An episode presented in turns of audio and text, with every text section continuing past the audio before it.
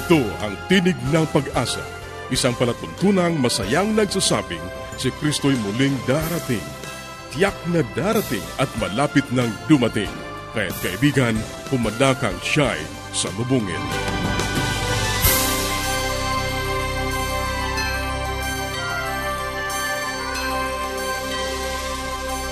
Ang palatuntunang ito ay inihahatid ng Adventist World Radio. Kaibigan, mahal ka ng Diyos. Anuman ang iyong kalagayan, anuman ang iyong karanasan, magtiwala ka sa Kanya. Hindi ka niya pababayaan. Sa Kanya, tayo ay laging may pag-asa. Ito ang iyong kaibigan, Ner Caranza, nag-aanyaya na muli niyo kaming samahan sa 30 minutong talakayan tungkol sa ating kalusugan, pagpapanatiling matatag at masaya ng tahanan at sa pagtuklas ng pag-asa na nagmumula sa salita ng Diyos. Binabati natin ang ating mga kababayan sa iba't ibang panig ng daigdig. Maraming salamat sa inyong patuloy na pakikinig dito sa ating palatuntunang Tinig ng Pag-asa. Dalangin namin na naway nasa mabuti kayong kalagayan, ang kapayapaang galing sa Diyos ang inyong patuloy na maranasan. Inaanyayahan ka rin namin na makipag-ugnayan sa amin upang mapadalhan ka ng magagandang aklat at mga aralin sa Biblia na aming ipinamimigay. Ipadala mo lamang ang iyong kompletong pangalan at address sa Tinig ng Pag-asa, P.O. Box 401 Manila, Philippines. Tinig ng Pag-asa, P.O. Box 401 Manila, Philippines. Maaari ka rin mag-email sa tinig at awr.org.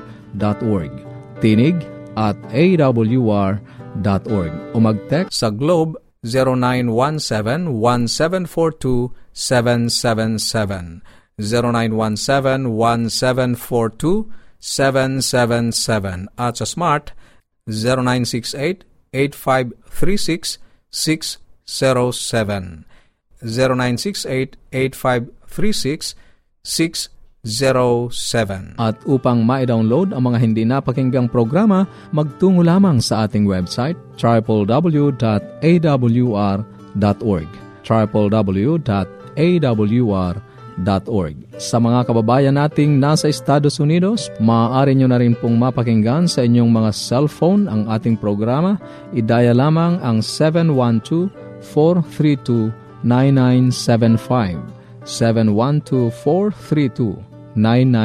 9975 712 0917 Maaari ka ring dumalaw sa ating Facebook account, facebook.com slash awr Luzon, Philippines.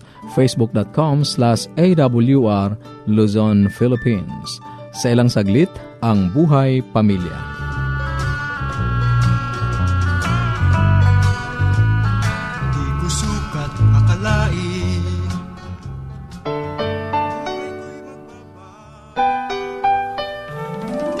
Tayong mga Pinoy, mataas ang pagpapahalaga sa pamilya. Walang hindi kagawin. Lahat kakayanin. Kahit buhay, itataya natin. Kahit anong hirap, kahit anong bigat. Wala yan, basta't para sa pamilya. Kaibigan, talagang tuloy-tuloy ang ating talakayan dito sa ating buhay pamilya buhay, pamilya, napaka-importanting bagay na tinatalakay ito sapagkat walang sinamang tao na hindi miyembro ng pamilya. Kahit ikaw ay nag-iisa, kahit ikaw ay iniwan o kahit na ikaw ay walang tinuturing na pamilya, ikaw ay miyembro pa rin ng pamilya. Kaya importante na talakayin ito. At masaya naman akong tumatalakay sa inyo, akong lingkod yung si Kuya Ponching or Pastor Ponciano Kujamat. Ngayon ay tatalakayin natin ang ikatlong pamaraan kung paano natin papalakihin ang ating mga anak. Nung una, sabi ko sa inyo, spend time with your children. Pangalawa, let your children know often that you love them just the way they are. At ngayon naman, ay talakayin natin ang issue ng discipline. Discipline your children when they need it. Ididiin ko po, ang importanteng salita rito ay yung pagibigay ng disiplina. Discipline your children when. Okay, yung word na need, pag kinakailangan nila ito. Ano po? Kagaya na sinabi ko sa inyo noong mga nakaraang panahon, we tend to define discipline in terms of, for example, pinapalo natin sila. Yun ang disiplina sa atin. Pag pinalo natin sila, pag halimbawa, winidraw natin yung kanilang baon sa school, o halimbawa, pag hindi natin sila pinanood ng TV, kasi may ginawa sila o hindi sila nakapag-computer kasi may ginawa silang mali, yun ang discipline na tinutukoy natin dito. Alam niyo po, bahagi lamang po yun Ang discipline po ay napakalawak. Ito po ay napakalawak na salita na kinakailangan unawain natin. At mga nakaraan nga pong panahon ay binigyan ko ng din sa inyo ang word na discipline na ito na pag involve ang discipline, ibig sabihin ay nurturing. When you discipline, you nurture. Sabi ko pa sa inyo, when you discipline, you instruct. When you discipline, you dedicate. When you discipline, you also correct, ano po, or rebuke. Yan ang mga totality na tinatawag nating discipline.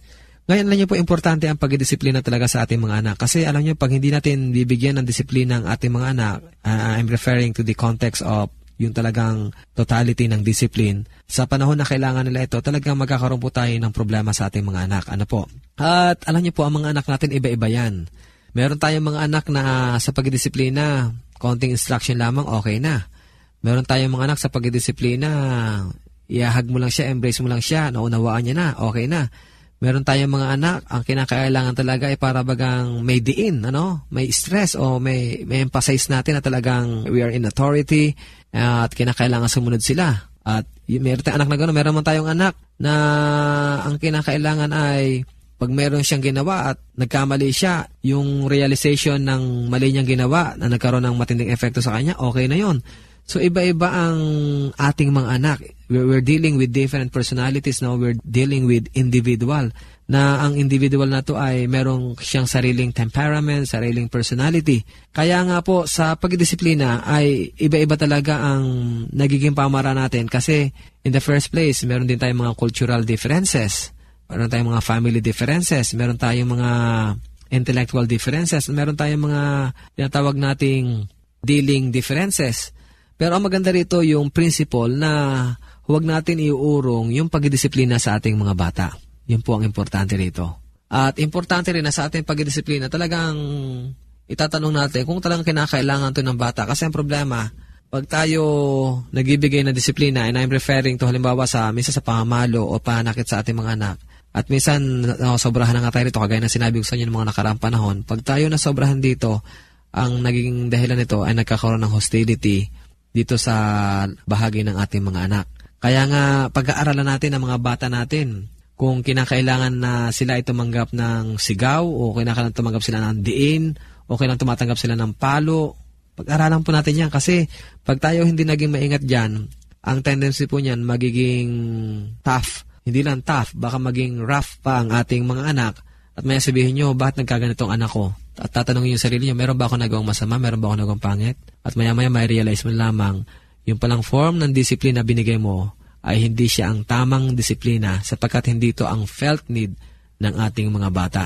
So kaibigan, sa pagdisiplina, huwag natin kakalimutan na ang gusto ng Diyos sa pagdisiplina ay yung naayon sa pangailangan ng bata, nang naayon sa sinasabi ng Biblia na don't ever provoke your children into anger. Ano po? Kasi minsan meron tayong disiplina na ang bata talaga galit na galit na, ilis na ilis na sa atin. Bakit? Marahil ay nasasaklawan na natin yung rights niya, yung privileges niya as a child. So, kaibigan, inuulit ko, discipline your children when they need it. Sapagkat ito ay isang napakagandang ingredient para ang bata ay lumaki na meron siyang iginagalang at meron siyang pinaglilingkuran. Ito ang iyong lingkod, Kuya Ponching or Pastor Ponciano Kujamat.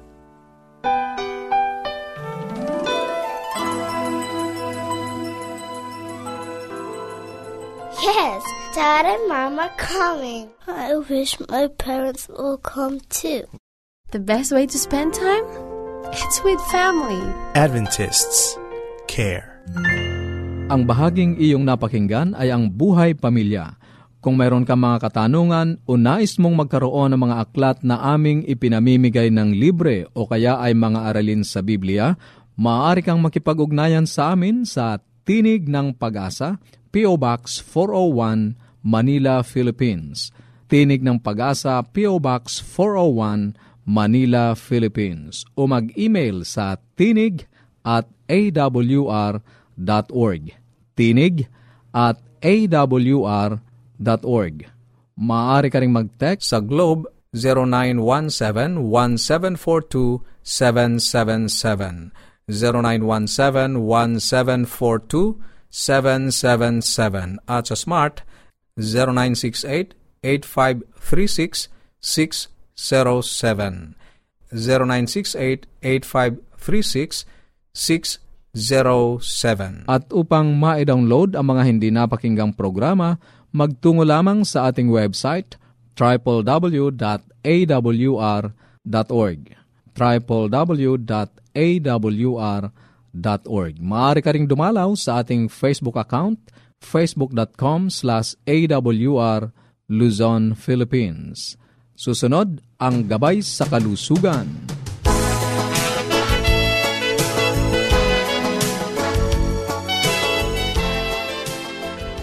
Isang magandang araw po sa ating mga tagapakinig. Ako po ang inyong doctor sa Himpapawid, uh, Dr. Linda Limbarona at ako po'y nagagalak dahil muli tayong magkakasama-sama sa portion na to. At uh, kung gusto po ninyong lumiham, meron po kayong katanungan tungkol sa pangkalusugan, pwede po kayong sumulat sa akin. Ngayon, ito pong mga nagdaan, ano, in fact, nine series po tayo tungkol sa mga myths and facts about health. Ito po ay yung mga kaugalian o kasabihan or may katotohanan ba ang mga nagawian ng mga tao tungkol sa kalusugan.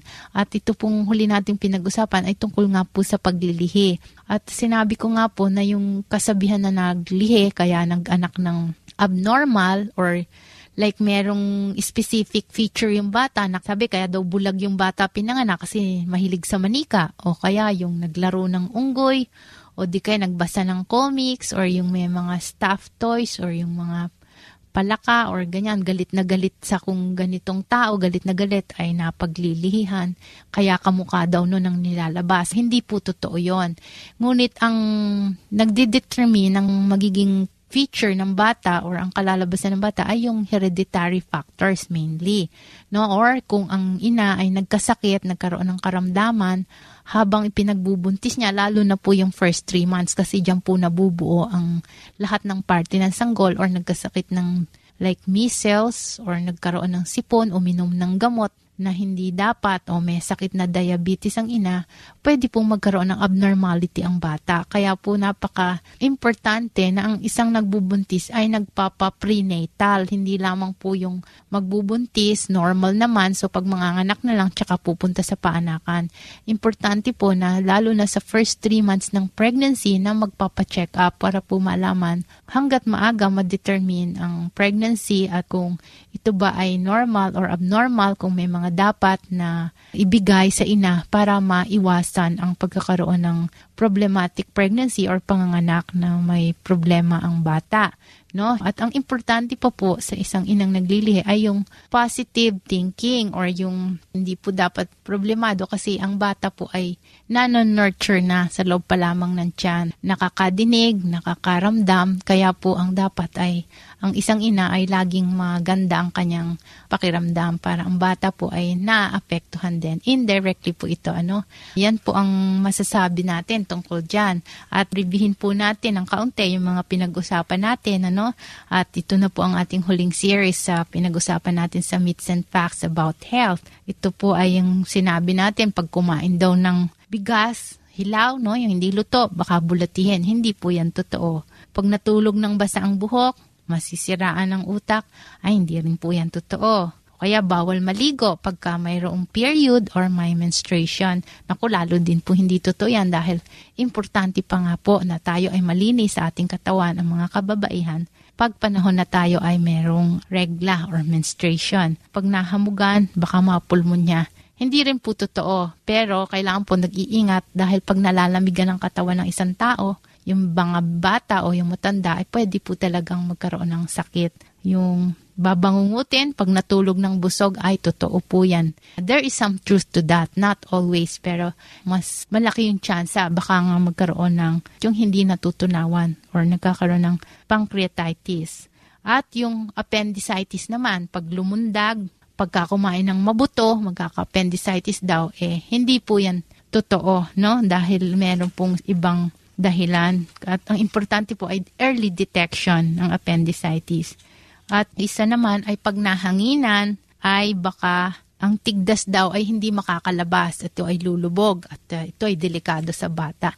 Hindi rin po totoo yan. Lalo na po kung ang bata ay init na init, no? mataas ang lagnat, huwag po nating babalutin ang bata, kundi yung bigyan siya ng comfortable na damit at punasan pa kung mataas ang lagnat huwag lang paliguan, punasan para ang bata ay maging komportable at bumaba ang kanyang temperature kasi yun nga po pala ang isang dahilan na yung iba ay kinukulob kasi baka daw mahanginan eh lumubog ang tipdas. Hindi po kailangan bigyan din ng comfort yung bata kasi kung madumi naman ang skin niya or sobrang naiinitan, napapawisan, eh lalo na pong magkakaroon ng mga komplikasyon. So, ang bawal po dyan eh yung magkaroon ng mga komplikasyon like uh, magkapulmonya, kaya in mata, ma-infect or tenga, no, or primary complex. So, hanggang dyan na lang po muna tayo. Sana po ay meron po kayong natutunan. So, alamin po ninyo kung meron mga kasabihan, kung may katotohanan ba ito o wala, no? Kaya, kailangan hindi lang natin basta papaniwalaan. Hanggang dito na lang po at salamat sa inyong pakikinig. Paging Dr. Rodriguez, you're needed at room 321. Mrs. Martinez, kailangan na po nating i-dialysis ang asawa ninyo. New outlook and a healthy lifestyle makes a big difference. Adventists care. Ang katatapos na bahagi ay ang gabay sa kalusugan. Para sa inyong mga katanungan o anuman ang nais ninyong iparating sa amin, maaari kayong sumulat sa Tinig ng Pag-asa, P.O. Box 401 Manila, Philippines.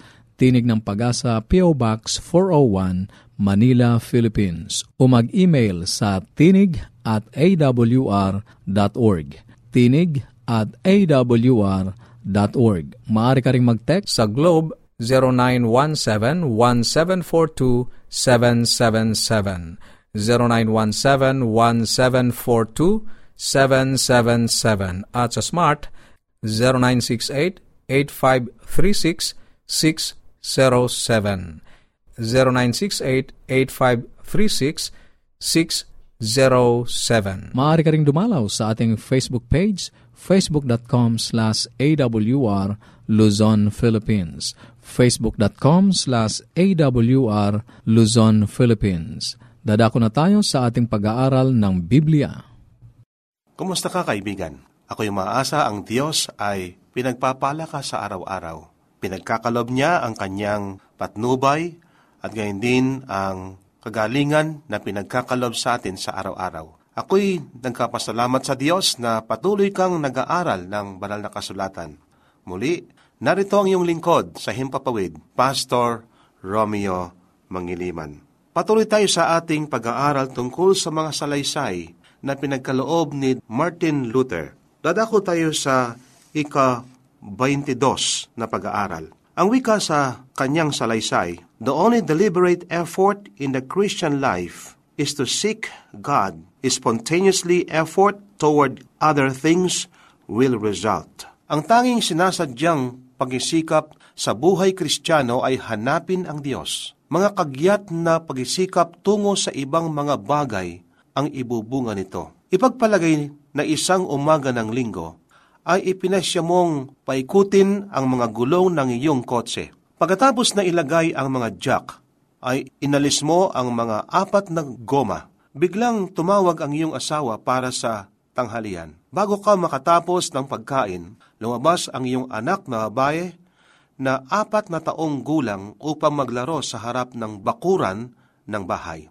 Ang kanyang bola ay gumulong sa ilalim ng iyong kotse at gumapang siya sa ilalim ng iyong asakyan, nabunggo at naalis ang isa sa mga jack. Narinig mo ang kanyang sigaw at napadungaw ka sa bintana. Nakita mo ang sasakyan mula sa iyong kinalalagyan at madali mong nalaman kung ano ang nangyari. Kaya, ano ang iyong gagawin? Muli ka bang sasandal sa iyong upuan at sasabihin sa iyong asawa, Tila bumagsak ang hasakyan kay Mary. Marahil ay mabuti pang lumabas ako at ilagay muli ang jack. Ngunit maari bang bigyan mo muna ako ng isang piraso na apple pie? O magmamadali kang pupunta sa sasakyan at ubus lakas mong itataas ito upang makaalis ang iyong anak? Alin ang higit na madaling gawin para sa iyo? Maghintay, huwag kang kumilos ng mabilis.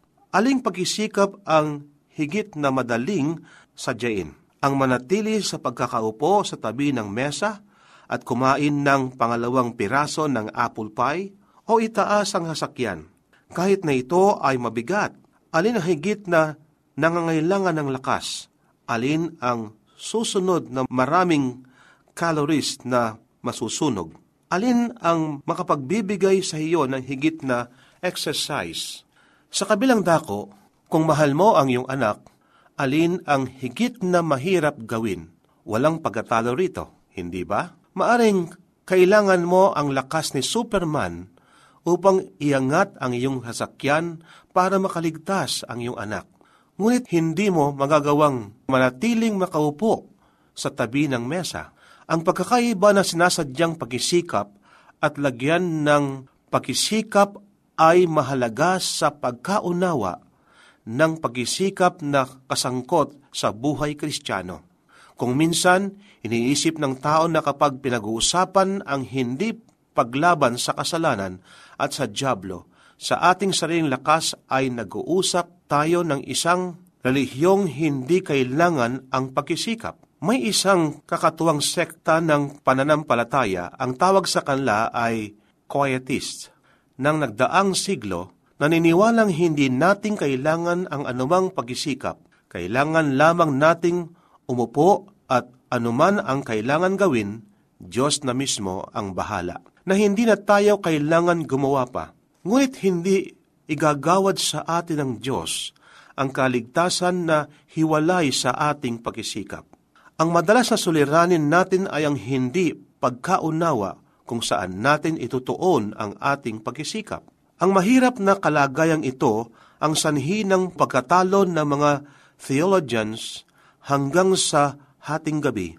Ngunit ang maliwanag na katugunan ay nasa dalawang talata sa isang maiksing pag-aaral ng katwiran sa magitan ng pananampalataya. Tulad ng isang malamang pangungusap sa paksa ng banal na kapangyarihan laban sa pagkisikap ng tao na tulad ng isang maaring masumpungan.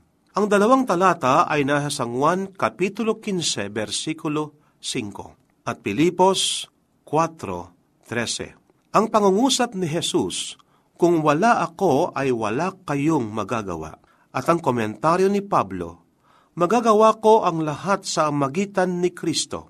Pagsamahin ang dalawa, kung wala si Kristo, ay wala tayong magagawa. Ngunit, sa Kanya ay magagawa natin ang lahat. Kung gayon, ano ang narapat nating gawin? Sumakanya at manatiling nasa Kanya. Ang tanging maaring gawin ng tao para sa kanyang sarili, kaligtasan ay ang tanggapin ang paanyaya. Ang sino man na nagnanais na tanggapin siya, na siya ang tubig ng buhay na walang bayad. At huwag kalilimutan na ang salitang kaligtasan ay kasama. Hindi lamang kapatawaran sa kasalanan, kundi ang kapangyarihan sa pagtalima. At sa wakas ay langit, pag-aaring ganap pagpapakabanal at kalwal hatian. Papaano tayo makakasama ni Kristo? Paano nating makamtan ang tubig ng buhay? Sa ganitong pakikipag-isa kay Kristo, sa magitan ng panalangin at pag-aaral ng mga dakila at mahalagang katohanan ng kanyang salita, ay kakain tayong tulad ng mga gutom na kaluluwa. Tulad ng mga nauhaw, tayo ay magiginhawaan sa bukal ng buhay. Para sa magulang, ang sinasadyang pagisikap na isang puhunan sa araw-araw na relasyon sa bata ay maaring mangailangan ng mahirap na gawain kung minsan. Ngunit kapag dumarating ang krisis, ang pagisikap ay kusang nagaganap. Walang magulang na umiibig ang titigil muna upang isaalang-alang ang kailangang lakas kundi mabilis na sasaklolo sa kanyang anak na nasa panganib. Gayon din sa Kristiyano, ang lahat ng uri ng pagkisikap ay kailangan sa buhay Kristiyano, ngunit ang isang sinasadyang pagkisikap ay hanapin ang pakikipagkaisa sa Diyos ang kagyat na pagsisikap sa mga ibang bagay ang tiyak na magiging bunga. Kaibigan, bagamat sinasabi natin ang kaligtasan ay isang bagay na walang bayad na pinagkakaloob ng Diyos sa atin, kailangan natin ang pagsisikap sa ating buhay na hanapin natin ang kalooban ng ating Diyos. Tayo manalangin. Mapagpala at dakila po naming Diyos, napakabuti po ninyo sa inyong mga anak. Inyong pinagkakalob sa amin ang kaligtasan. Ginawang posible ng aming Diyos ang kaligtasan para sa tao. Tulungan po ang bawat isa na masikap na hanapin ang inyong kalooban. Salamat o Diyos sa inyo pong pagtugon sa aming panalangin. Sa pangalan po ng aming Panginoong Hesus. Amen. Maraming salamat sa iyong pakikinig. Sana'y nakinabang ka sa ating mga pag-aaral. Ating itutuloy ang mga paksang nasimulan sa susunod nating pagtatagpo sa ganito ring oras at himpilan. Muli ka naming inaanyayahan na makipag-ugnayan sa amin sa anumang katanungang nais mong iparating, gayon din kung nagnanais kang magkaroon ng mga libreng aklat at mga aralin sa Biblia. Sumulat ka lamang sa Tinig ng Pag-asa, P.O. Box 401, Manila, Philippines. Tinig ng Pag-asa, P.O. Box 401, Manila, Philippines. Maaari ka rin mag-email sa tinig at awr.org. Tinig at awr.org o magpadala ng mensahe sa ating Facebook account facebook.com slash awr Luzon, Philippines facebook.com slash awr Luzon, Philippines Maaari ka rin mag-text sa Globe 0917-1742-777. 0917-1742-777. At sa Smart 0968-8536-607. 0968-8536-607. At upang ma-download ang mga hindi napakinggang programa, magtungo lamang sa ating website www.awr.org www.awr.org Sa mga kababayan nating nasa Estados Unidos, maaari nyo na ring mapakinggan sa inyong mga cellphone ang ating programa. Idaya lamang ang 712-432-9975 712-432-9975 7.5. Ito pong muli ang iyong kaibigan, Narcaranza, pansamantalang nagpapaalam. Sa Roma 15.13, pagpalain kanawa ng Diyos ng pag-asa, ng buong kagalakan at kapayapaan.